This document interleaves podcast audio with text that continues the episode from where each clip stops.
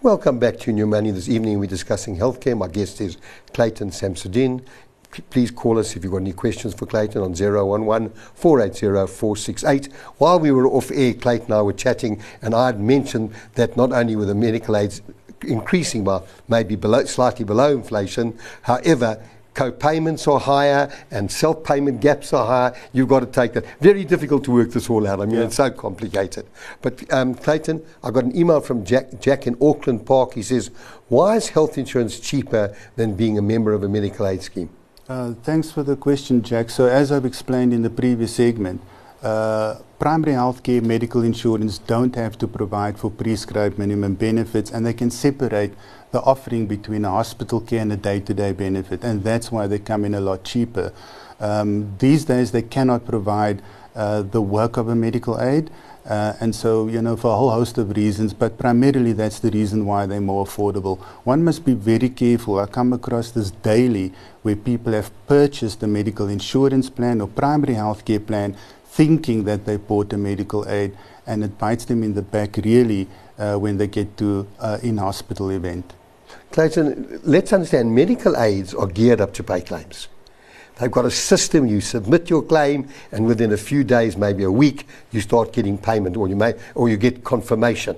Yeah. Are gap cover companies geared up to handle claims? Or because I think of short-term insurance, and I think of sometimes the difficulty of a short-term payment takes a bit longer. Yeah. How geared up are gap covers, or have you got gap covers uh, um, offered by short-term insurance companies, and then gap covers in, in, um, offered by medical aid companies? And w- w- what are you saying is better to be with?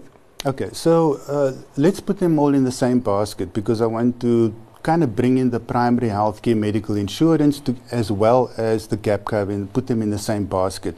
So why do I say that? Is because both of these cannot pay uh, the provider directly; they have to pay the member.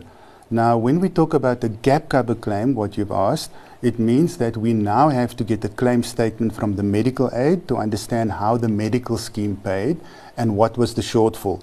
We then have to obtain from the provider what the claim statement was, and then the third item was what the member had paid. So we need those three documents before you can submit a claim. Once that is submitted, it could take anything up to 48 hours to pay that claim.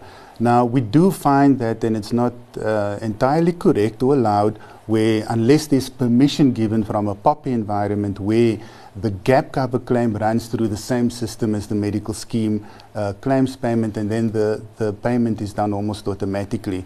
So it seems seamless, uh, but in my uh, experience, we find that in those cases, those gap cover products are not as comprehensive as what else is available in the market. So it would be better to have an independent, more portable type of gap cover, but uh, it means the claim process is a bit longer and it would pay to the member and not to the provider. So if it was if it, it, if it was attached to the same company that offered your medical aid, take Discovery as an example. Uh, it doesn't just work uh, seamlessly, and in, in other words, you submit the claim, they don't pay it through your medical aid, they pay it through the gap cover. Correct, You've yeah. actually got to submit a claim through the gap cover. Absolutely. Then Felicity in Winchester Hill says, please explain when it's time for our children to come off our medical aid, and do medical aids offer options for younger people? And then, what do you suggest a young person in their mid 20s should have? So, firstly, when do, when do your children or your adult children have to come off your medical aid? That's the first question. And I don't think people realize that. So some medical schemes offer uh, minor dependent rates for adult children if they study. Some go up to 25, some go up to 27. In that instance, it's better for them to remain on the parent's medical aid. However, the minute the medical scheme starts to charge an adult dependent rate and the young adult is healthy, uh, it is better for them to transition onto their own medical scheme. Uh, in that case, the premium, uh, dependent on the option and dependent, of course, on the health status, uh, the premium uh, we would typically look at something that is income banded, meaning based on salary. And because the student has got a zero salary, uh, the, the contribution can be as low as 450 odd rand, 800 and odd rand, and that's a lot more affordable. So the simple answer is as soon as you're starting to pay an adult dependent rate, look for an alternative medical scheme and transition them off. Does your medical aid rate, your medical aid that you've got, let's say you've got a child on your medical aid now comes off, does the medical aid rates adjust in a fair way for that child coming off? Or is there a very different rate because they're young and, and the, the chances of them needing healthcare? Yeah, so typically what you'd find is, is that um, the parents are on, a, let's say, a more comprehensive option. So the children tag along.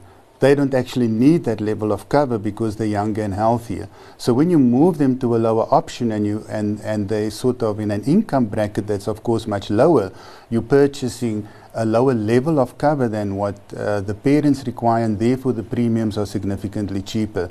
Um, and that makes a lot of sense, particularly if there are two or three children, two, three years after each other. And is that what you recommend? Correct, yeah. I mean, moving off, I mean, going into your own an, hospital plan or something much, something just to cover the major events? Absolutely. Um, you know, so as I said, most of the medical schemes today provide, if not all of them, provide for major medical events unlimited at 100%. Uh, younger children on certain gap cover, uh, so young adults, younger than 30, um, that are single, can pay 200 Rand for a gap cover. You would probably pay 600 Rand for exactly the same level of cover. So it makes perfect sense to put them on their own plan, start them off properly, teach them to have their own healthcare cover with gap cover, and I think it's the right thing to do. Then Gail in Cresta says, do South African medical aids cover travel abroad? If they do, at what currency rate do they pay? And then I'll just leave that and we'll come to the second part of the question. So again, not all medical schemes provide international travel cover, uh, and the cover is stated in rands. Um, now there's a slight little technicality there, is that those you have to look at it in two ways. One, not all provides cover. Two, the cover ceases at a certain age. Then, of course, now we bring gap cover into the equation. Some gap cover uh, options do offer international travel cover as well. So you could actually literally double your cover overseas dependent on your medical aid and your gap cover. If in instances I have clients that don't have international travel cover on their medical aid, but they have it on the gap cover, and that solves the problem. And the second reason is you advise that one takes out additional travel medical policy out. And if you pay by credit card, where they tell you you've got cover, is that cover adequate? Um, so again, it's a matter of understanding what you have on your medical aid, what you have on your gap cover, and certain gap cover options. Again, you see, this is why it's so important to do this needs analysis really comprehensively because certain gap covers offer you the ability to top up on your gap cover. So depending on where you're going in the world, you know, you could actually double your cover Uh, and you could land up with 15 million rands worth of cover instead of just 5 million. Now, one of the reasons I, I, I, regularly talk about healthcare is because, you know, as you get older, a lot of your expenses fall away. I mean, at retirement, you should have a home paid for, you should have no debt, and you need to have a good healthcare plan. But as you get older, you need the cover more than when you're younger, and that's the problem with inflation. If these your premiums are going to increase, you're going to find in five to ten years that medical aid is unaffordable, and those are the times you need it. That's why I keep p- plugging away. Get yourself a healthcare consultant who can look at the whole program for you. You do need to do what we call a healthcare needs analysis. Stephen in Houghton says, I plan to be abro- uh, plan to be abroad for four months a year. I know that my Discovery medical aid covers me for 90 days, but can I get that expended for an extra month? And if I take a travel policy for the extra months, then it has pre-existing conditions. What happens? So Unfortunately, Brian, uh, you can't extend it for another month. Uh, pre-existing conditions is a problem. However, uh, there is a solution to this. So we, we're talking here about international travel insurance.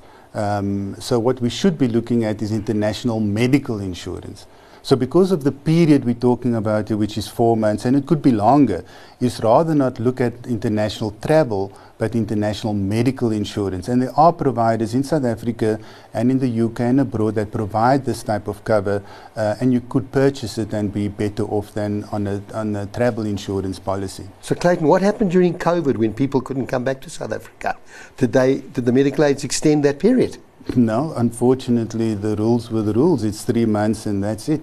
Okay. Michael in Margate says, I'm finding too expensive to pay for my medical aid and I'm thinking of cancelling. Well, uh, you know, as I've said, the older you get, the more you need a medical aid. However, as answered previously by Clayton, when you're young and healthy, you have the same risks of being injured in an accident and perhaps less risk from a health ailment. We're still in the middle of a pandemic, and without a medical aid or hospital plan, you cannot go to a private hospital. However, everyone's circumstances are different. You really need to get advice, as I've said, from a healthcare specialist because there's a lot of options that you consider before you cancel. Clayton, last email for the evening, Marcel Craigle says, when is a chronic claim not a chronic claim? And what is chronic disease list and medical formularies? Now, I've, I've, got chronic medication. I take medication every month. Only one or two of my chronic medications are covered under my chronic policy, and the rest, whilst chronic, are not chronic. Yeah. Okay, so let's understand this. Uh, you'll remember early on in the show we spoke about um, 28 chronic conditions right? So that 28 chronic conditions is the prescribed minimum benefits known as the chronic Clayton, disease list. I'm going to have to stop you there. Sure. We've come to the end of the program. It's quite amazing how we go through time so quickly. I mean, you know, you talk about time flies. Certainly when I'm talking healthcare to you, it's un- un- unbelievable. Thank you for joining me, Clayton. Pleasure. As mentioned on nearly every program, we're closing, medical aid in the next five to 10 years is going to be so expensive that I advise members and repeat at no cost to themselves, they get a healthcare specialist to work with them on advising their healthcare program. It's just as critical as retirement and estate planning. As I said, Clayton, once again, thank you for joining me. Pleasure. It's important to note our program is to provide information and should not be construed as advice. Next week's program will focus on estate planning, and if you need to get hold of me, my details on the will appear on the screen. I'd like to thank you for watching, and good night.